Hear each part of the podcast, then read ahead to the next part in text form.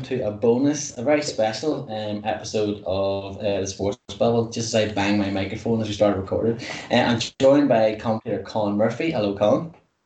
Hi, Phil. How are you? Not too bad.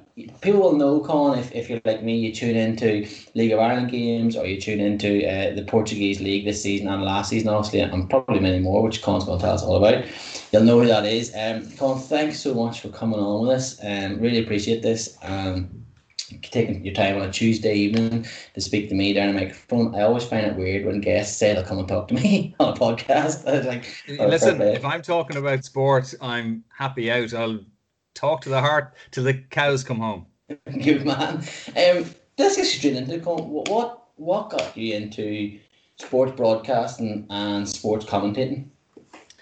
It goes back a good while now, and when I left school, I actually worked in the travel business for a few years in various travel agencies and airlines and stuff like that. And the root of that was that my uncle in America was a travel agent, and he spent his whole life traveling around to the Caribbean and Mexico and Las Vegas and over to Ireland. And he seemed to spend his whole life traveling. But what I didn't realize is that he was kind of the boss and the owner of the business.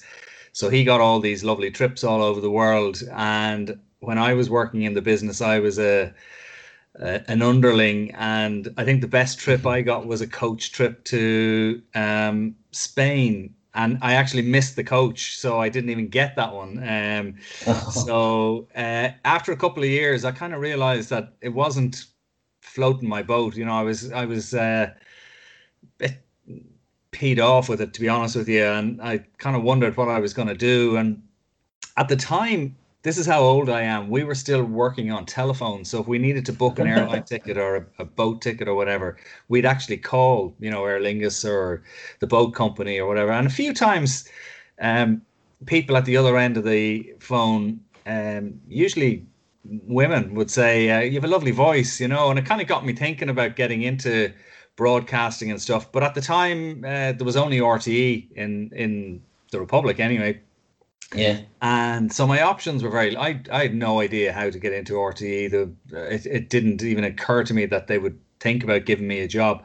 And around that time, all the local radio stations just about started to kick off. And I suddenly thought, well, maybe there is a chance if I get into a local station or whatever. And Century Radio was starting in Dublin, which was a kind of a national radio station, independent challenger to RTE, the kind of young upstart. And they were looking for young people who presumably were cheap. So I fell into that category. I had met one of the guys who was a producer in there, and I told him I was, you know, interested in blah, blah, blah. So in the heel of the hunt, I started in there as a sort of trainee producer. And one day the guy who did the sports in the morning show called in sick or something the night before, and they asked me would I do it the following day, and I was terrible. Really, genuinely, I was awful, and I think that was going to be the end of my broadcasting career, because the bosses were talking about getting somebody else to do it the following day. It was that bad. And at the time, Marty Whelan, who's now doing The Breakfast Show on Lyric FM, he was the presenter. And Marty sort of fought my case and stood up for me and said, look, give him another go. And, you know, you can't just chop him after one broadcast. And so they gave me a run at it, and I got a bit better. And eventually that's where it kicked off anyway. So I was in Century, and eventually that radio station closed down. And I shuffled around a bit to a couple of the stations before I went to RTE. And I spent 20 years in RTE, 22 years to be exact. So I've been around the block a few times. How did you find going to RTE then? And like, obviously you've covered Olympics as well. So what's that been like? Because like, anyone that's listened to this podcast or knows me knows I'm a complete sports nerd, and we've talked briefly before we came on. I'm gathering you might be as well. So that to me is like the pinnacle, the men's and women's football World Cup. I'd love to go and do. Yeah. Because football's my favourite. I'd love to go and do the NBA, although I wouldn't have a clue how to commentate in the NBA. And but the Olympics, like, to go and spend a month or whatever just following the Olympics, what was that like? Yeah, I'd say you'd like to do the NFL as well, would you? Just from having listened to you previously, yes. Yeah, and that's on one of my bucket list ones. I'd love to even just go to a Super Bowl final. That's down for sometime in the future, anyway, hopefully. But yeah, I've done 6 Olympics now. I started with Atlanta '96. That was my first one, and. You're dead right. You know, going to an Olympics, I think for any broadcaster, in a way, it's kind of like as good as it gets. You know, it's just people are cynical about events and rightly so, you know, drug taking down through the years and stuff. But when you're there, it's very easy just to be drawn into the whole magic of the thing. You know, you could be watching USA against the Czech Republic playing basketball in the morning, and then you go across the road and the swimming finals are on, or, you know, the second week you're into the track and field, and also like the football, there's, you know, more and more football matches now. So for me, going to the Olympics has always been one of the real highlights. And for the first 5, I was working for RTE Radio as a kind of a presenter, and we used to do programs from whatever city was hosting the games at the time. And then for the last one in Rio, I went as a commentator, and I was working with George Hamilton on the athletics in the second week. And being in that stadium, you know, when the 100 meters final is on, or, you know, Thomas Barr came very close to winning a medal for Ireland. George was kind of the senior commentator, if you like. So he'd be doing the most of the Irish if they were in a final or whatever. But I absolutely loved it. And it was a strange one, actually. Rio athletics isn't they're football nuts in Brazil, and so athletics would be much further down the list of priorities for their fans, and so you'd have a lot of empty seats in the stadium, which wouldn't normally be the case for athletics at an Olympics. I mean, in Sydney or whatever, you know, that was the highlight there.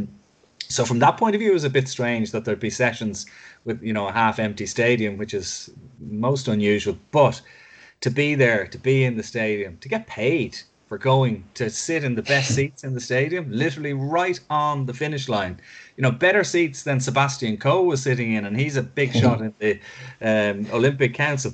So from that point of view, it's fabulous. And this week was the 20th anniversary of Sonia O'Sullivan winning her silver medal in Sydney. And I was just in contact with Yvonne Judge, who's a journalist and was with us in RTE at the time 20 years ago. And again, we were right on the finishing line, about 6 rows back for that race. And I remember looking at her and saying, you know, this is absolutely mad. Like, to be in this stadium, people are paying thousands of dollars for these tickets. We've the best seats in the house, and we're getting paid to be here. I mean, it doesn't get much better than that, really. It was absolutely fantastic. I'm just thinking about, like, the next Olympics and trying to get to one, and I know it could be different because it's in Tokyo and we don't know what's going to happen with this pandemic, but I was in with the BBC helping do the Irish Cup final, and I was working with the senior engineer, Bill, and he covers all the Olympics, and he's been doing it. He's originally from Australia, and he's been doing it for 30 years, and he's actually going to Tokyo to work for the Olympic Broadcasting is it corporation? Oh, Olympic Broadcasting Service. Actually, I am too, so tell him I'll see him there. Good man. I can't remember Bill's second name. He was an absolute hero. I worked with him for 2 nights that week, and it was amazing. He was so much knowledge, like, about broadcasting, producing, engineering. So I was obviously asking him too many questions, but he was saying he was going, and he can't wait to go, and what happens at the Olympics. And I just found it fascinating. And he was saying about how he had to follow Eleanor Oldroyd round from 5 Live. Oh, Eleanor Oldroyd, yeah. Oldroyd, sorry, in Rio. And he just said it was the most amazing thing because, like, there he was, like, within about 5 minutes, he was standing very close watching the men's 100-meter final. And he just couldn't believe what was going on at the minute. So, and I mean, I presume if he's been going for 30 years, he's been going longer than me, so he's probably got a few more under his belt than I do. He's been, I think it was LA his first. I think LA was his first, or Seoul. Three ahead of me, yeah. It's But do you know, one of the things as well, like say from a technical point of view, when we're broadcasting from the IBC, as they call it, the International Broadcasting Center, that always fascinates me, because you're in this building and it's like some of them are custom made for the Olympic Games. Others are buildings that have been sort of altered to suit the broadcasters. But the size is hard to... I remember somebody saying to me, if you put a roof over the top of Croke Park and multiplied it by 6 or 8 or something, that's the size of the IBC for an Olympic Games. Because, you know, NBC take, you know, almost an entire floor with their studios. Australian TV, Spanish TV, the BBC themselves always have huge studios at any Olympic Games, both for radio and TV. So, you know, you go for a cup of coffee and you're standing in the queue and Gary Lineker is standing in front of you and somebody from Jamaica is behind you and somebody from Japan and Hong Kong is... And it's a 24-hour operation because there's always somebody broadcasting to somewhere in the world. It's, you know, daytime, nighttime, whatever it is. So the place is open all the time and there's always a great buzz. And for me, that was always one of the most kind of interesting things of an Olympics, that you were meeting all these people from all over the world. And, you know, if Ireland do well and say we win a medal, quite often, you know, you'll get the guys from NBC coming down saying, can somebody come up to us and tell us about, you know, whoever the Irish person was. And so there's a great kind of camaraderie between the different stations, and a lot of countries, when they win medals, you know, they put up a little sign outside their door to say 6 golds, 4 silvers, 3 bronzes. Yeah. As the thing goes on. So it's great. It's if you get the chance to go, whether it's Tokyo, Paris, I think for a lot of people in this neck of the woods would be a much easier one to get to. And hopefully by then everything will have settled down sort of health-wise.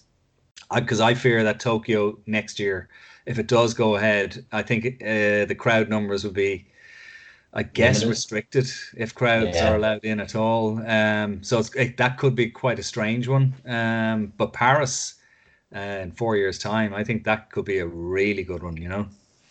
Paris could be like the celebration one of where we're sort of not back to normal, because it's never going to be normal now, is it? But it could be like the real party sort of atmosphere one. And you can have Paris, they'll do it right. Like, I'm sure Tokyo I will as well. You know, you can imagine Paris. What a brilliant city. And again, they love their sport in France. So whether it's football, whether it's athletics, whether they're such a great sporting country that no matter what event is on, they're going to be in with a shout, and most of them anyway.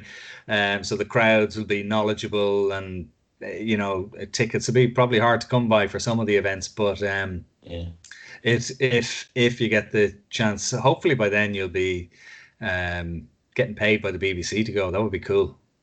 That would be unreal. Or I'll win the Euro Millions and the sports battle will be its own. By the BBC. So I'll be taking you with me. Are you like me? See, when the Olympics comes on, I always find one sport that I get absolutely fascinated with, to the point of where I try it out. So the last, 2012 was Taekwondo, and then 2016 I followed up again with Taekwondo. Really? And then, this is embarrassing. So then I started doing Taekwondo and I ended up tearing my calf in my third session. But because I was only a beginner, you do your sessions and you're in with the kids. So I had this, I'll never forget her, this tiny little girl, must have been about 7 or 8. She heard me go down and whelp, and she stood over me with her hands on my shoulder, rubbing my shoulder, because I was in absolute agony. I never went back, but I always get fascinated by a certain sport in the Olympics that I have to then watch, and it seems to be Taekwondo for whatever reason. I won't watch it unless I come across it the rest of the time, but when it's on the Olympics, it's a sport I mark down. Do you have that? Do you have a sport you won't watch, but when it's on the Olympics, you won't miss? Well, I always make a point, again, when I'm at an Olympics, to go to some sports that I've never been to before. It's just something I like to do. So like in Athens, I went to the beach volleyball. I'd never seen beach volleyball until then, in the flesh anyway. And sun was shining. That was like a magnificent day. And it was just absolutely fantastic. Another time I went to indoor proper volleyball. They'll kill me for saying proper volleyball, but you know what I mean, regular volleyball.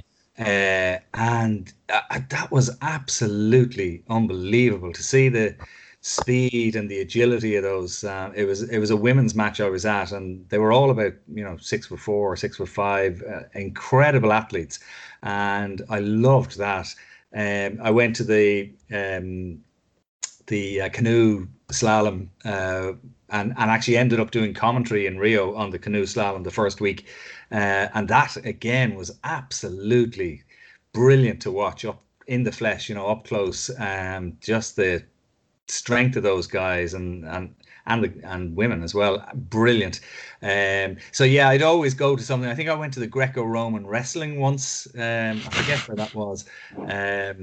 And obviously the main ones then again, the football, the swimming, athletics, to get to them. And even things like the opening ceremony and the closing ceremony, like the opening ceremony in Beijing, I was doing commentary on that for radio, which is it's hard thing to commentate on for radio when it's an open ceremony.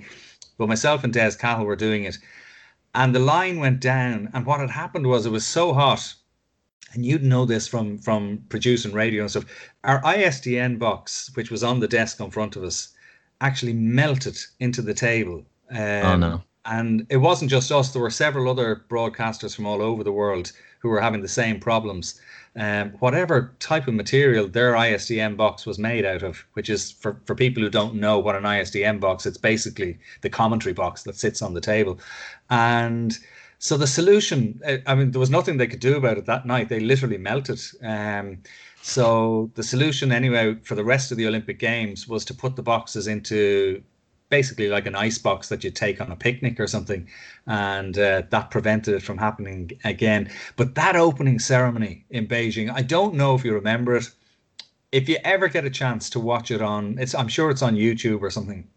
It's one of the most amazing things I've ever seen in a stadium. It was absolutely brilliant. And normally opening ceremonies and closing ceremonies kind of leave me a bit cold, and they're really expensive tickets for any Olympic Games. You're talking about like a couple of $1,000s maybe to get into a closing ceremony or an opening ceremony. I mean, the one in London was brilliantly done, I thought. I wasn't actually in the stadium for that one, but Beijing trumped it for me. I mean, it was absolutely fantastic. So if there's anybody listening who hasn't seen that, I'd highly recommend that they go back and have a look at it. It was just magnificent. So you definitely won't miss another opening ceremony then, if you get a chance?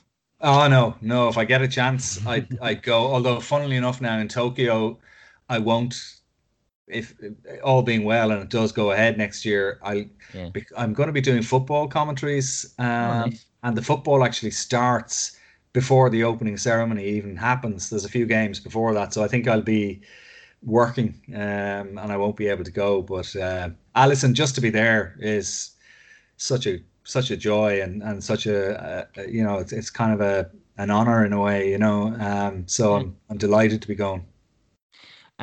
So you're into the commentating now. I obviously would, I've listened to you on Live Score or FreeSport TV covering the Portuguese league. I get a bit of stick from cousin Johnny on the sports babble, but he calls me a nerd because I watch the Portuguese league. But I tell you what, it's really stupid. I have a real affection for Porto. The team, the city. We went, myself and my wife Sarah went for a city break to Porto, and I literally fell in love with the place. It was just amazing. We were there for a whole week. Place, yeah, actually, stunning. Portugal as a whole. I mean, Lisbon is gorgeous and down south, but at Porto, great food as well. Oh, the little Portuguese tartlets, pastelnadas you get with your coffee in the morning, they're dangerous. But I just love it, and I'm a Liverpool fan. We always seem to get Porto for some reason, and European competitions as well. So I always see them. So there's something about it anyway. So I've started watching it the last 2 or 3 seasons. How did you get into commentating on the Portuguese league? What happened was, I was doing work on the League of Ireland, and the Portuguese contract came up, and FreeSports got it, and I think the games also go out sometimes on Premier Sport, which is like a sister channel as well. And they just asked me, would I be interested in doing some Portuguese games? And at that point, I had been at matches in Portugal in the past and kind of, you know, had a passing, probably even less of an interest then than you have now. But once they asked, I jumped at it because I think your cousin Johnny is wrong. I think you're right. I think you're watching a league where so many players now are coming out of Portugal. And I mean, we saw Jota scoring for Liverpool last night. Yep. But there's more and more and more. I mean, we're hearing this week now of Alex Telles maybe going to Manchester United. It looks like that deal is possibly going to happen. Ruben Dias has signed for Manchester City just this week for 68 million quid. And the likes of Trincao, who's gone to Barcelona, Diego Dallo, although he hasn't really worked out with Manchester United, you know, you would have got a chance to see him before he moved there.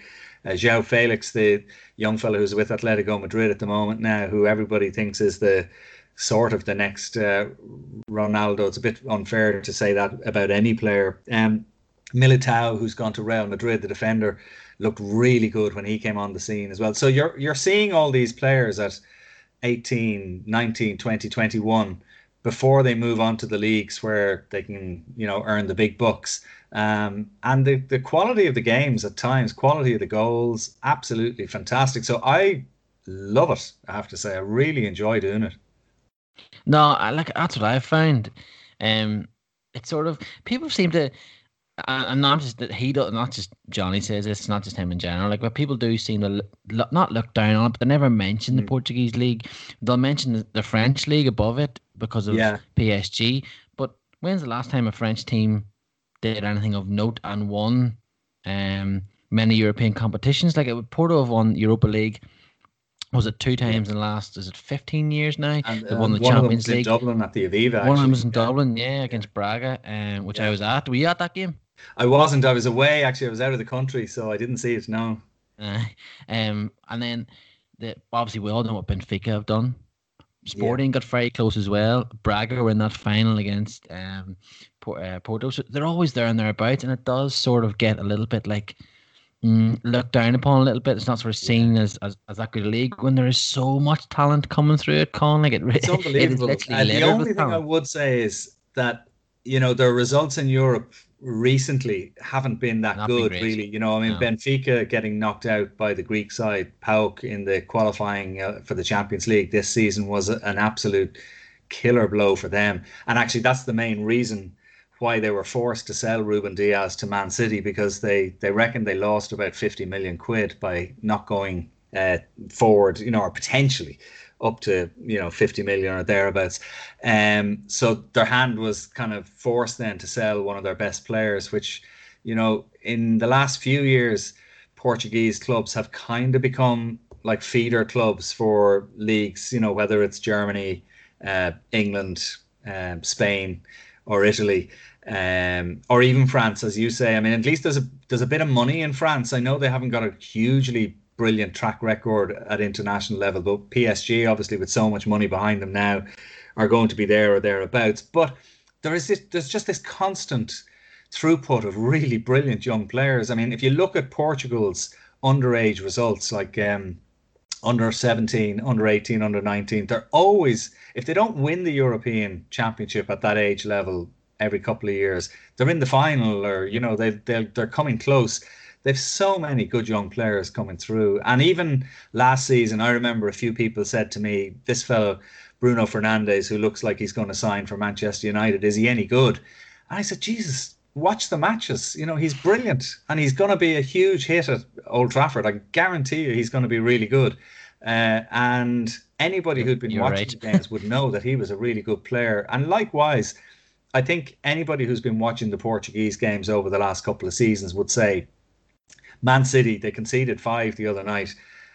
Probably wouldn't have happened if Ruben Dias was playing. I mean, he's only 22. Well, he's just turned 23, actually. But he already has 19 international caps for Portugal, who are probably one of the best international teams in the world at the moment now. And so, like, I think he's class.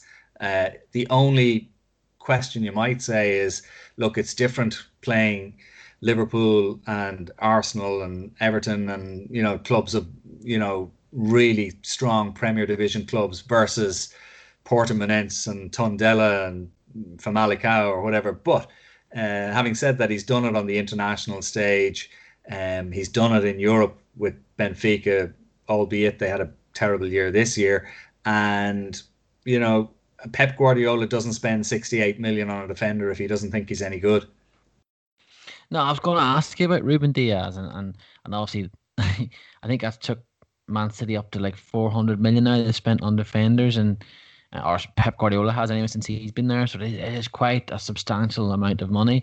But what I found when he was being linked and when people started talking about him more, they were mentioning the Portugal caps. Yeah. In fact, he's got 19, and people calling him a leader already at the only age of 22. And I know Benfica gave him the captain's armband for his last game the other night, but he's very good, and he was very good the other night. So do you really do think that this could be a type of player that in beside Laporte, they could really solve their defensive fatalities here now with adding him in?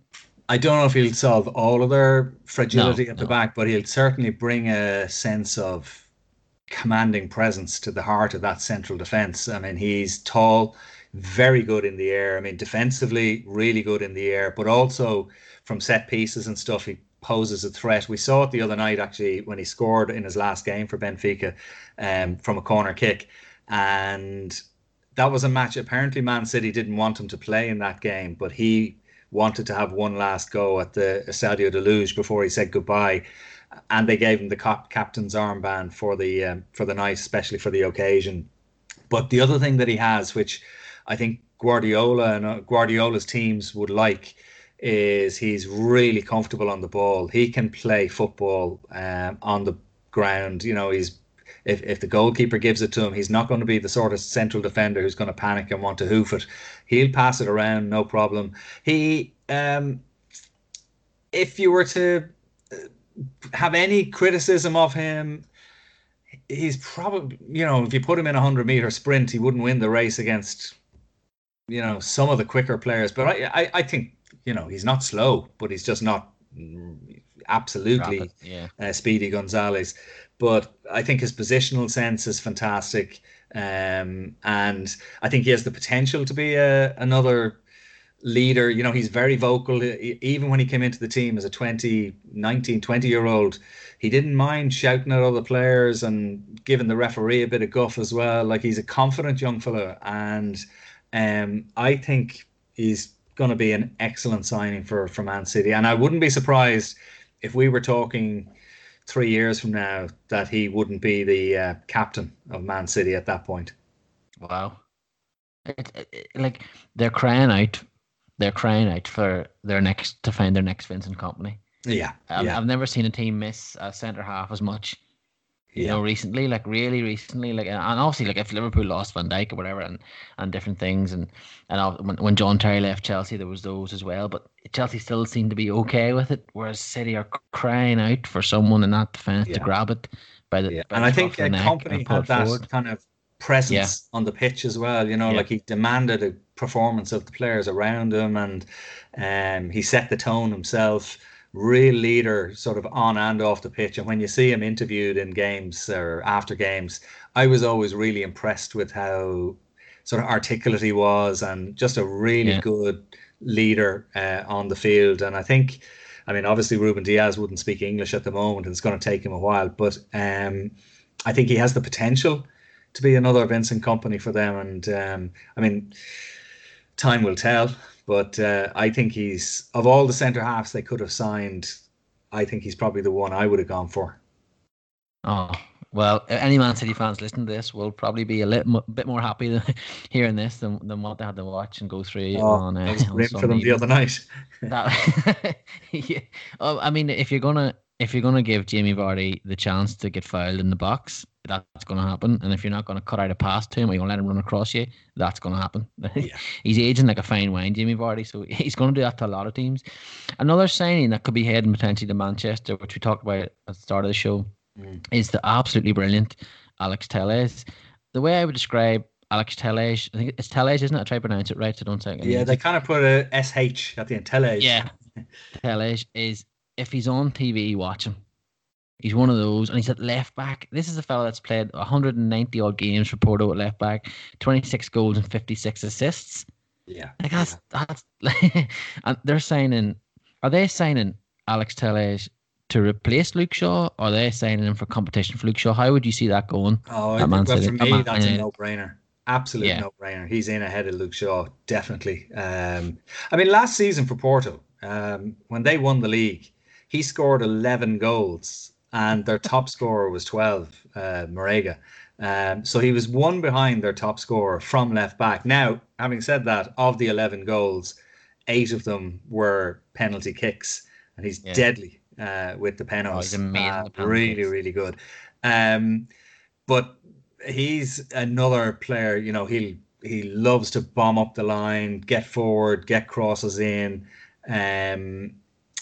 I think, again, he'll be tested more in the Premier League than he would be in Portugal. You know, Porto tend to dominate almost every game they play in, bar the matches against Benfica, Sporting, and maybe, you know, Braga or whatever. So they would tend to be on top of teams most of the time, which allows him maybe a little bit more license to get forward and get, you know, supporting the attack. He's one of these guys who kind of hugs the touchline, has a zinger of a left foot. I mean, he'll hit a shot from 25 yards out and, you know, pick the top corner. He's really, and I think he's an excellent player. The thing about it is as well, I think they're going to get him cheap because he's going to be, in January, he's a free agent. Well, he's a year to go on his contract, but he could sign a pre-contract in January, which would be free. So United, if they were willing to wait, they could actually get him for free in January. But I think they actually need him now. And if they get him for, it's been reported 18 million, the buyout clause on his contract is 36 million. So basically they'd be getting him for half price. I think at 18 million, he'd be really good business for them. He's still only 27. So he's got a lot of good years ahead of him. And he's already, it's an interesting one because he has one international cap for Brazil, but it was a friendly, and he qualifies for Italy as well. And previously, actually, before he got the cap for Brazil, he said he kind of would quite like to play for Italy. So it's whether they dangle that carrot in front of him, whether he'd switch, I don't know, but he's stuck on one cap for Brazil at the moment. But for me, I think he'd be a wonderful signing for Man United, and that it's kind of been a problem position for them for a while. They have a lot of, you know, good players going forward. And if they manage to get Jadon Sancho, as we speak, that deal seems to have hit the sidings for the moment anyway. But I think going forward, they're pretty good. But in defence, we've seen a bit like City of late, a bit wobbly. This fellow, Alex Telles, would add a bit of steel to that defence. And I think if there's Man United fans listening and they're wondering, you know, is he going to have the same impact as Bruno Fernandes? I mean, it's difficult from left back to be quite as, you know, game changing as maybe Bruno Fernandes might be. But he'd be a huge addition to their squad. And the other interesting thing would be if they get a penalty, you know, can he knock Bruno Fernandes over and take the kick himself, because they're both deadly from the penalty spot. So it'll be a good little argument between those two if it ever comes to it. But I think that move probably will happen. Maybe by the time people are listening to this, it might actually have gone through. And I mean, he's going to be a big loss for Porto, actually, you know, going into Europe this season. Such an important, pivotal player for them. But as I say, if they can get 18 million for him now rather than, you know, zero next year, maybe they have to cash in their chips. Yeah, he's like, even though he's joining Manchester United, and I'm a Liverpool fan, I'm excited about seeing him in the Premier League. Although I don't want him to leave Porto because I quite like Porto. It's sort of a catch-22, but I would love to see how he goes in the Premier League. And there will be people, because everyone's a snob at times when they talk about the Premier League or the bigger leagues, and they will think, he's going to come here, and as you're saying, it is definitely not the same, and he could struggle. But Bruno Fernandes has literally took over the Premier League from midfield. Yeah. Raul Jimenez, I am chairman of the Raul Jimenez fan club. I chair it. It's just myself and my son Finn. He doesn't know anything about it yet, but I absolutely adore Raul Jimenez, and he is one of the finest strikers in the Premier League at the minute, and he came from Benfica. And you know the funny thing is, if we had been having this conversation when that move was in the offing, I would have been of the kind of slightly doubtful department, because he didn't set the world on fire when he was at Benfica. No. And he was kind of in and out of the team a little bit and just didn't quite settle there. And so I thought, going to England, if he's not going to settle in Portugal, you know, how the hell is he going to get on in, you know, the Midlands in England? But I think maybe Nuno Espirito Santo has to take a lot of credit here, because my goodness, you're right, he's one of the best strikers in the league now, and scoring goals for fun. Just seems to be enjoying his football. He's playing with a smile on his face, you know, and that's always great to see from any striker. So yeah, I mean, he's just another example of getting somebody from the league in Portugal and, you know, shining up that diamond, and off he goes. Like, you look at Neves, Moutinho, he's been around, obviously.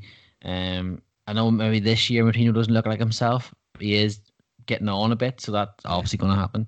Diogo Jota, who, like, last night, nobody talked about it. His goal hasn't been talked about enough, because I don't think, without a crowd, it doesn't add to it.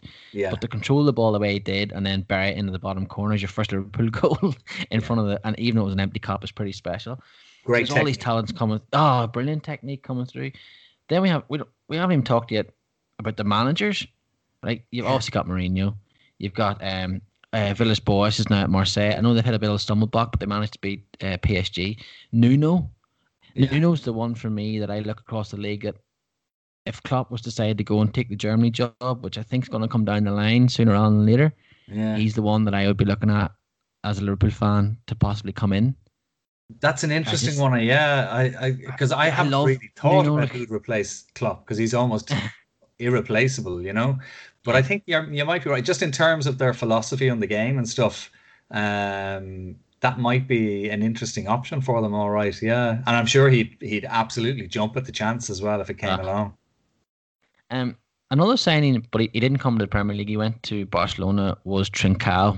He was a Braga. I think he played 33 games last year, and I think maybe was it 8 goals, even as many as 8. But young player, moved. It sort of sprung out of nowhere, and it took a lot of people by surprise. I know Barcelona fans were sort of saying different things about it, but how do you see Trincao getting on in La Liga? Yeah, I think he'll do really well. I mean, I can't remember if it was his debut or, you know, one of his very first games anyway for Braga. And I remember going home that night and tweeting that I had seen a future star. I don't know what age he was at the time, but I mean, he's still very young. So I presume he was, well, I've no idea, but I presume he was, you know, in his teens anyway. And I remember saying this guy was just like unbelievable. Just from that one match, I could just see that he had that little bit of magic, something special about him. So I wasn't surprised when Barcelona signed that pre-contract with him. And I think it was good that they allowed him stay at Braga, get another season under his belt playing top-level senior football. I think ultimately he'll do really well at Barcelona. It may take a while for him to kind of really establish himself as, you know, a driving force in the team. And, you know, you're at Barcelona, you're a young kid coming in from Portugal, and you're surrounded by a dressing room. You know, you're sitting down and you look to your left and there's Messi, and you look across from you and there's Suarez, and there's just so many big characters in there. Dembele, who's another possible, you know, Manchester United target now. So it can be quite daunting, I'd imagine, you know, for a young fella going to Barcelona. But I think with a little bit of experience and a bit of time, if they're patient with him, he's really magic on the ball. He's one of these players, when they are allowing crowds back into football stadia, every time he gets the ball, there'll be a buzz in the crowd, because he just has that little bit of magic that, you know, certain players have, and he's got it. I think he's going to be very successful there. So what you're saying is we're getting prepared for Portugal dominance in Euros and World Cups. Yeah, I think so. I mean, when you look at their, people might say Ronaldo. You know, Ronaldo is essentially kind of on his final lap, if you like, in terms of international football.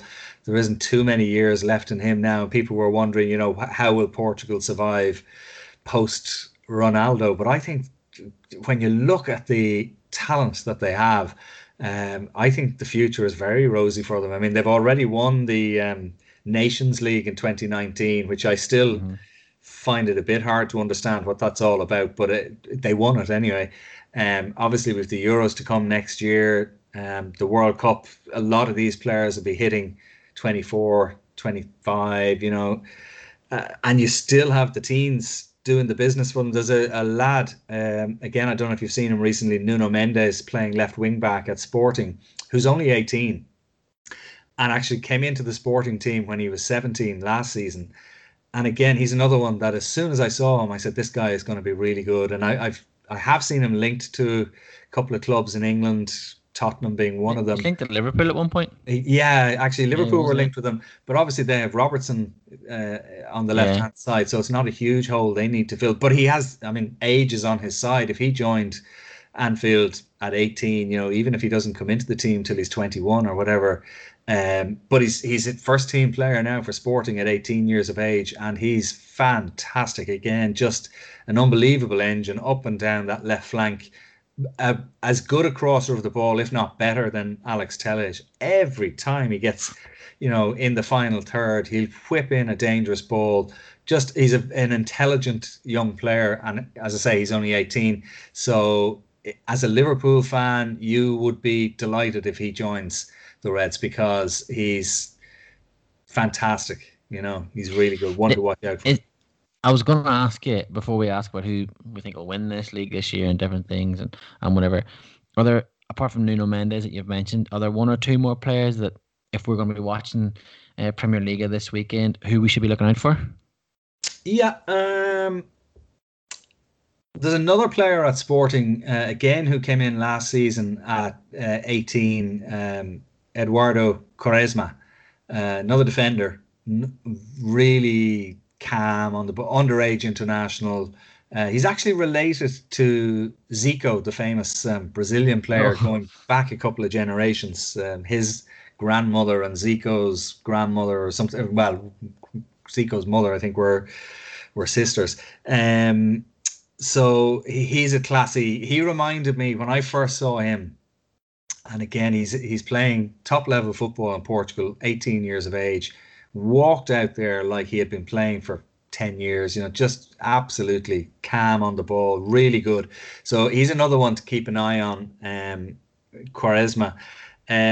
Sporting have they just have a load of young fellas coming through. Another 17-year-old called Joelson, who's had some first-team football recently, another underage international in the Portuguese team, and just another really, really good prospect.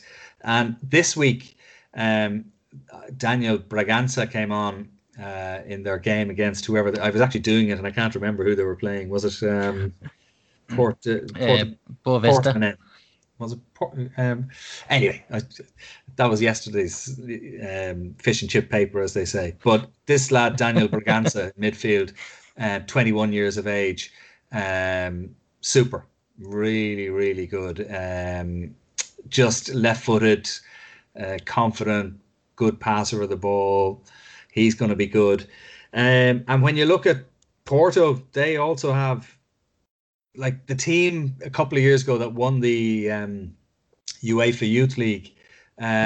Almost every player from that squad has gone on either to join the first team squad in Porto or move away to, you know, clubs around Europe.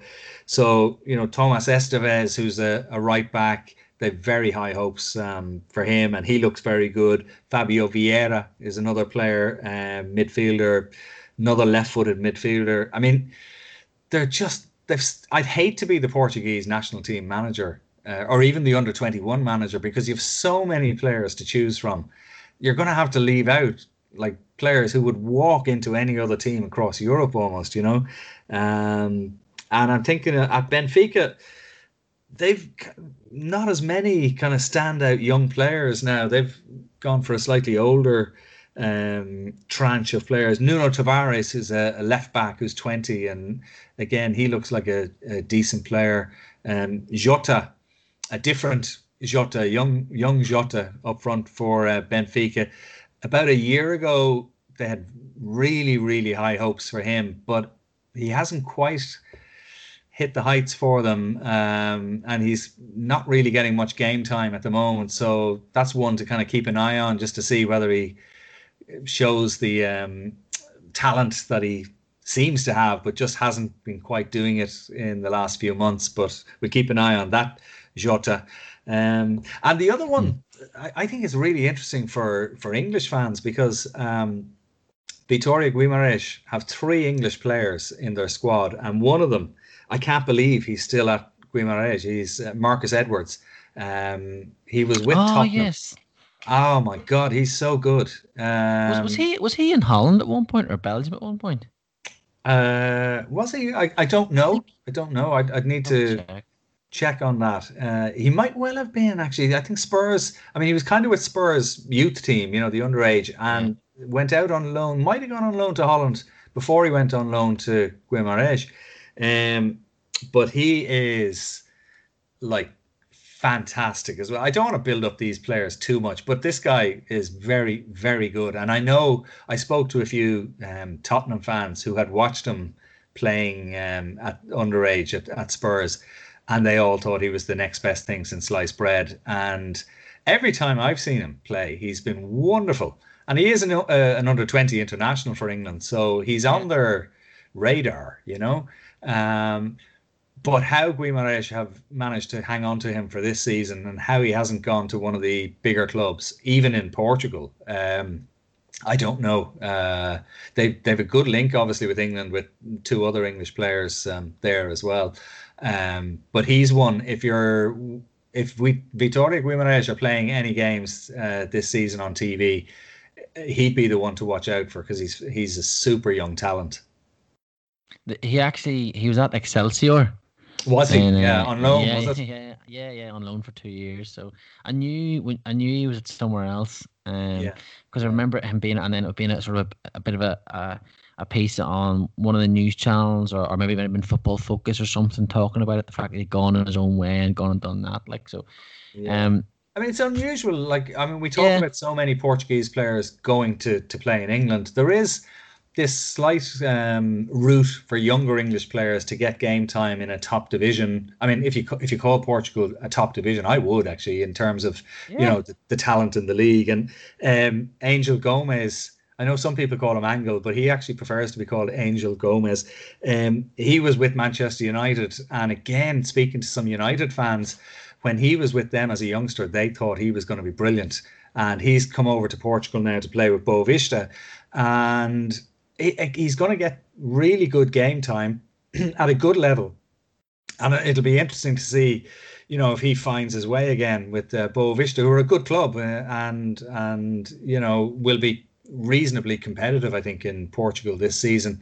And the other guys at Vitória Guimarães, Jacob Maddox, who I didn't know at all, he was with the Chelsea underage setup, and Issei Suleiman, who again played in the English under-20 international team, centre-half, good-looking player, you know, good on the ball, and kind of suits Portuguese football, where there isn't quite as much kind of long, high balls coming in to be headed away. It's a bit more technical, and it kind of suits his game. So for these young guys who are trying to establish themselves again, having maybe not quite hit the heights in England yet, it is a chance for them to do that. And you know, even in Ireland, we've seen players who've gone to England, kind of it hasn't really worked out for them at a young age. They've come back to Ireland, played well here, and got to move back to England again. So it's a bit like that in a way. Yeah.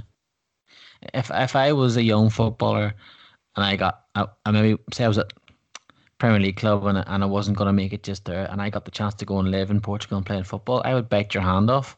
Mm. To go and live in Portugal for a year or two and play football in that league, because yes, as we say, I still think it's a top. It's obviously a top 8 league in Europe if Porto's seeded. Do you know what I mean? In the group stage of the Champions League, so it's obviously it is valued. It is a top 8 league across Europe. So, and I remember I spoke with Padraig Hammond, who is now with Newport, and every time Newport are on Match of the Day on the FA Cup, Padraig always scores, you know. And he's a goal machine. Yeah, he's brilliant. And he had a couple of seasons in Portugal with Passos de Ferreira, which would be a bit like going to, I mean, they are in the Premier Division, but it's quite a small town, and it's not like moving to a city, as you say, like Porto is a magnificent place to live, or Lisbon is beautiful, or even on the south coast, you know, with Portimonense or something, you know, you're down in the sunshine all the time. Passos de Ferreira is a kind of a small place to go, and if you don't speak Portuguese, and there aren't too many other English speakers in the squad and stuff, I think it can be a bit lonely in a way, a bit isolating, and he found it hard to settle there, I think. You know, he loved it and he still speaks very highly of it, but just in terms of his career, it didn't rocket his career the way I think a move to some of the teams in Portugal might. But I agree. I mean, as a life experience for any young player to go there, maybe learn the language, just sample the culture, and you are in the shop window when you're playing in Portugal. You know, you can be guaranteed that the managers in leagues all over Europe are watching those Portuguese games, because there is so much young talent on display. So you are, you know, for the likes of a Marcus Edwards, he's showing what he can do, and I'd be absolutely amazed if he's still playing in Portugal next year. I think he'll get a move to a club back in England in the next 12 months. One to keep an eye out for then. Con, so Porto won the league last year. It's been between Porto and Benfica for a while. Sporting and Braga are thereabouts. Sporting more so, sort of always seemed to be like they're sort of like Cinderella to the two ugly stepsisters. You know, they're always sort of, they sort of try and do things that maybe might break through, and then it just seems to fall away from them. Jorge Jesus is back now. The lunatic, he's back at Benfica. He was unbelievable in Brazil. He was amazing in Brazil, and maybe if COVID hadn't have hit, he possibly still could be there. I know Brazil didn't deal with it too well, to be honest. No, I think he was happy to get out of Dodge. I think he was happy to get out of Dodge. So they're back. Who's going to win it this year? That's a really good question. You know, I mean, you're right. He had great success in Brazil with Flamengo, and bringing them to win the Copa Libertadores was like a really great managerial performance by him. When you look at losing Ruben Dias, I mean, obviously they've brought in Vertonghen, who looks very comfortable, even though he's 33. So, and also it looks like Nicolas Otamendi is going the other way from Man City to Benfica. So if you have Otamendi and Vertonghen at the heart of your defence, it's probably not too bad. If I had to plump for one team this season, it's going to be close, I think, between Benfica and Porto. Obviously, it's a bit of a coin flip, but I think I'd probably just go for Benfica. They've made some good signings in the summer. Vinicius, who was the top scorer in the league last season, hasn't been able to get into the team. Darwin Nunes, the Uruguayan, has looked sharp. Everton, Brazilian, that they've brought in, looks good. Seferovic is back amongst the goals and seems to be enjoying his football again. So I'd maybe just lean towards Benfica, but it wouldn't be a strong tip. I think Sporting will be more competitive this year than they've been for the last couple. And they were a bit of a shambles for the last couple of seasons with, you know, off the field nonsense going on. But they've so many good young players coming through.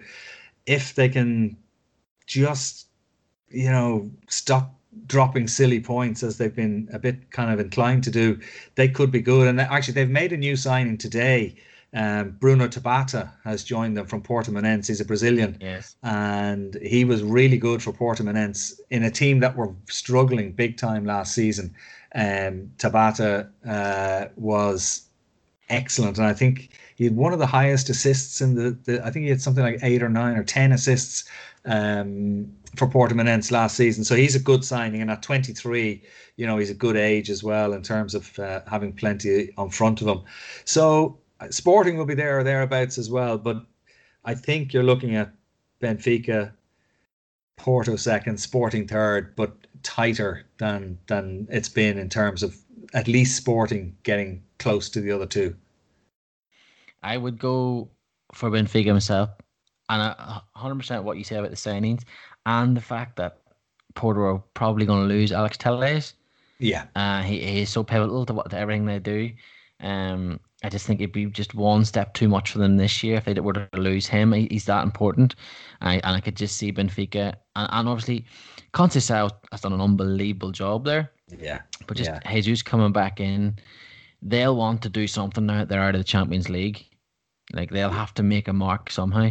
And I'd love that. I'd also would love to see them win a European trophy because I'm sick of that feckin' curse. It must be Benfica and Mayo fan.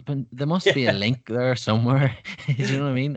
I was beginning to think Liverpool had that link. They couldn't win a Premier League trophy, but they won it when it was called the old First Division. I was starting to think there's something going on here. So I would love to see Benfica finally do that and finally win a European trophy.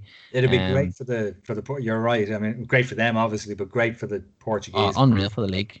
Brilliant for the league. Sevilla have been just too dominant in the Europa League of late, so it'd be nice for somebody else to have a go.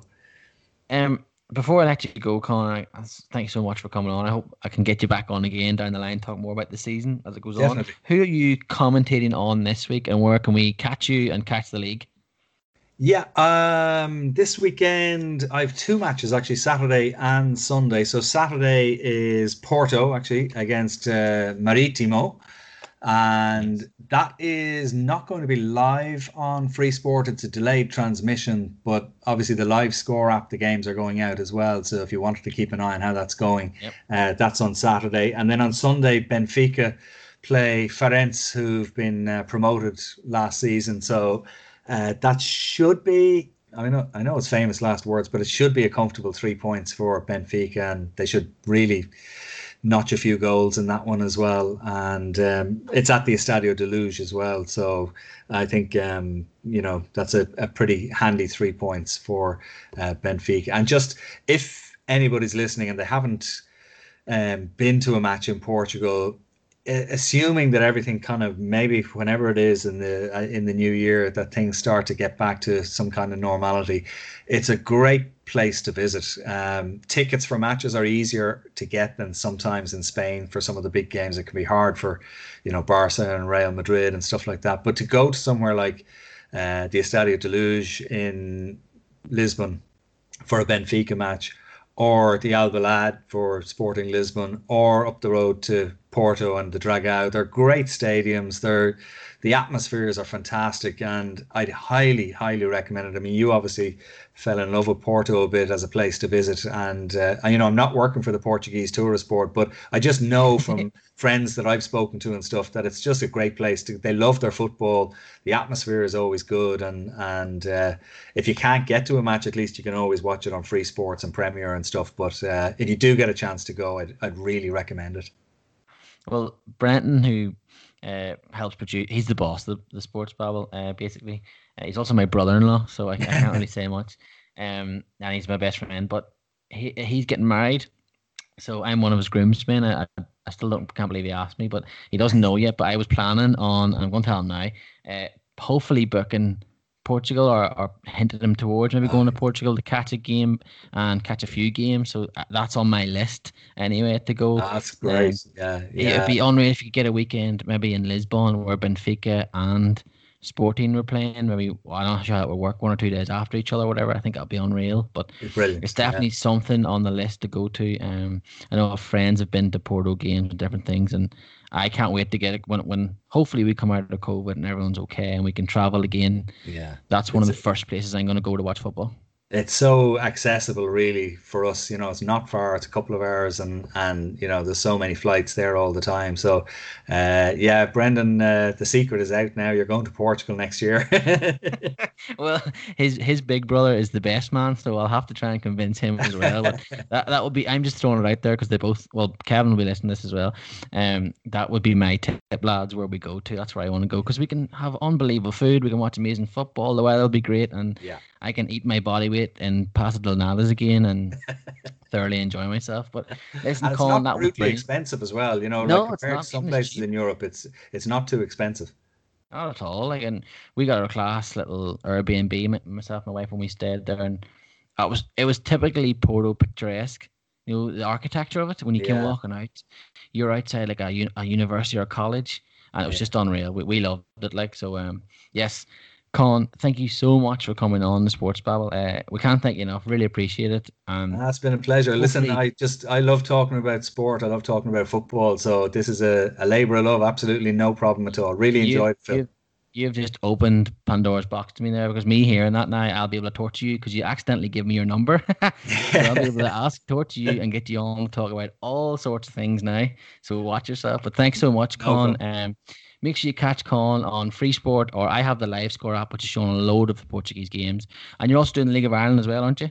Yeah, I'm done for this season now. There's only a couple of games left in the league here, so I'm finished for this season, but ready to rock next season again, hopefully. Yeah, so as always, tune in. And if you want to hear our podcast, it's very simple. Get on your podcast app and just type in the Sports Babble. You're on all of them, and get us on Twitter as your best bet at the Sports Babble. Con, thanks again, and enjoy the weekend. I'll talk to you soon. Take care, Phil. All right, good luck.